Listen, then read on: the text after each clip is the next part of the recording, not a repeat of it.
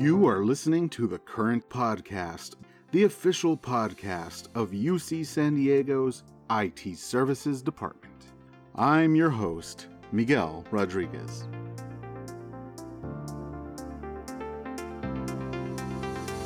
Today is Wednesday, November 8th.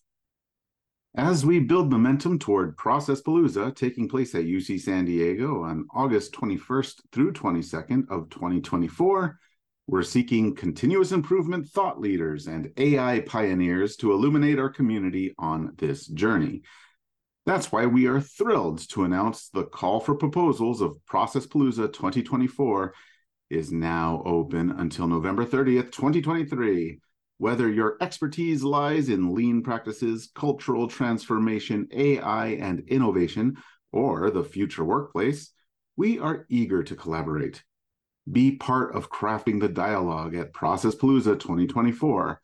Submit your proposal by visiting processpalooza.ucsd.edu. Hover over the Get Involved tab. Head over to Call for Proposals, and there you will find all the information you need on proposal best practices and a link to the speaker proposal form. We look forward to an exciting and diverse array of presentations and presenters and a fruitful exchange of ideas. In other news, this Friday, November 10th, UC San Diego will observe the Veterans Day holiday. On behalf of IT services, we want to recognize and honor those on our staff who have served not only our campus, but the whole country. Thank you for your service. And finally, the next IT services all hands meeting will take place on Monday, November 13th at 10 a.m. If you misplaced the calendar invite, navigate to the upcoming section of the current homepage to find a link to next Monday's All Hands. Hmm, the more I do these, the more I realize that my homepage should be the current. And now, over to our esteemed tech historian and Navy veteran himself, Paul Krueger, for another stimulating installment of This Month in Tech History. The mic is yours, Paul. Happy November. We're back here for this month in tech history. It's your favorite history nerd, Paul Krueger, here to talk to you about all sorts of things tech related, internet, video games, and space travel. But first, let's start in 1895, where on November 8th, a gentleman named Wilhelm Conrad Röntgen discovered something called X rays, revolutionizing the field of medical imaging. Fast forward to November 18th, 1928, the first successful sound on film demonstration took place in New York City by a company called Warner Brothers. November 10th, 1969, a group of students at UCLA, a university you may or may not have heard of if you work here at UCSD, led by Charley Kline, sent the first message over the Advanced Research Projects Agency Network, or ARPANET, the precursor to the modern internet. And only one year later, on November 17th, 1970, the very first computer to computer link at ARPANET was established between UCLA and Stanford Research Institute.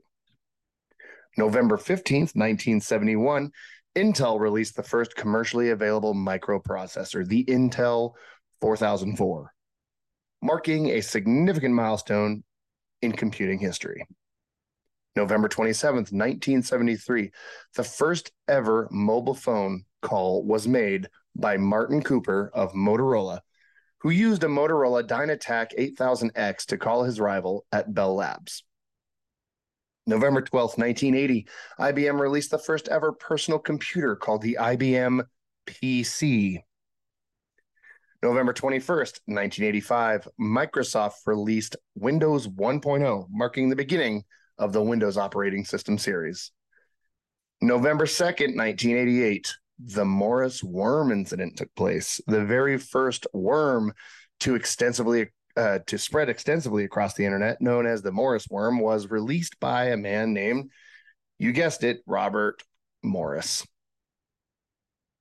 November 22nd, 1995, the first version of Java programming language was released by Sun Microsystems.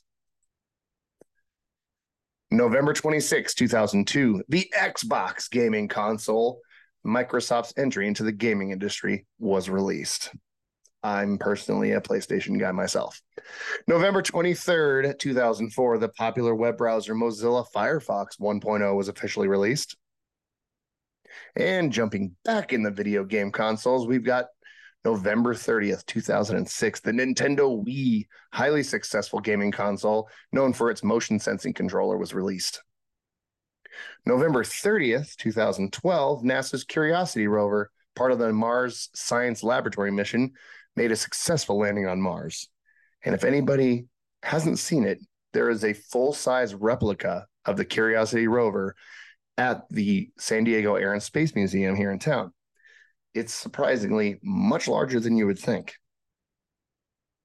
And finally, November 30th, 2015, Blue Origin's New Shepard became the first rocket to successfully perform a controlled vertical landing after a suborbital flight.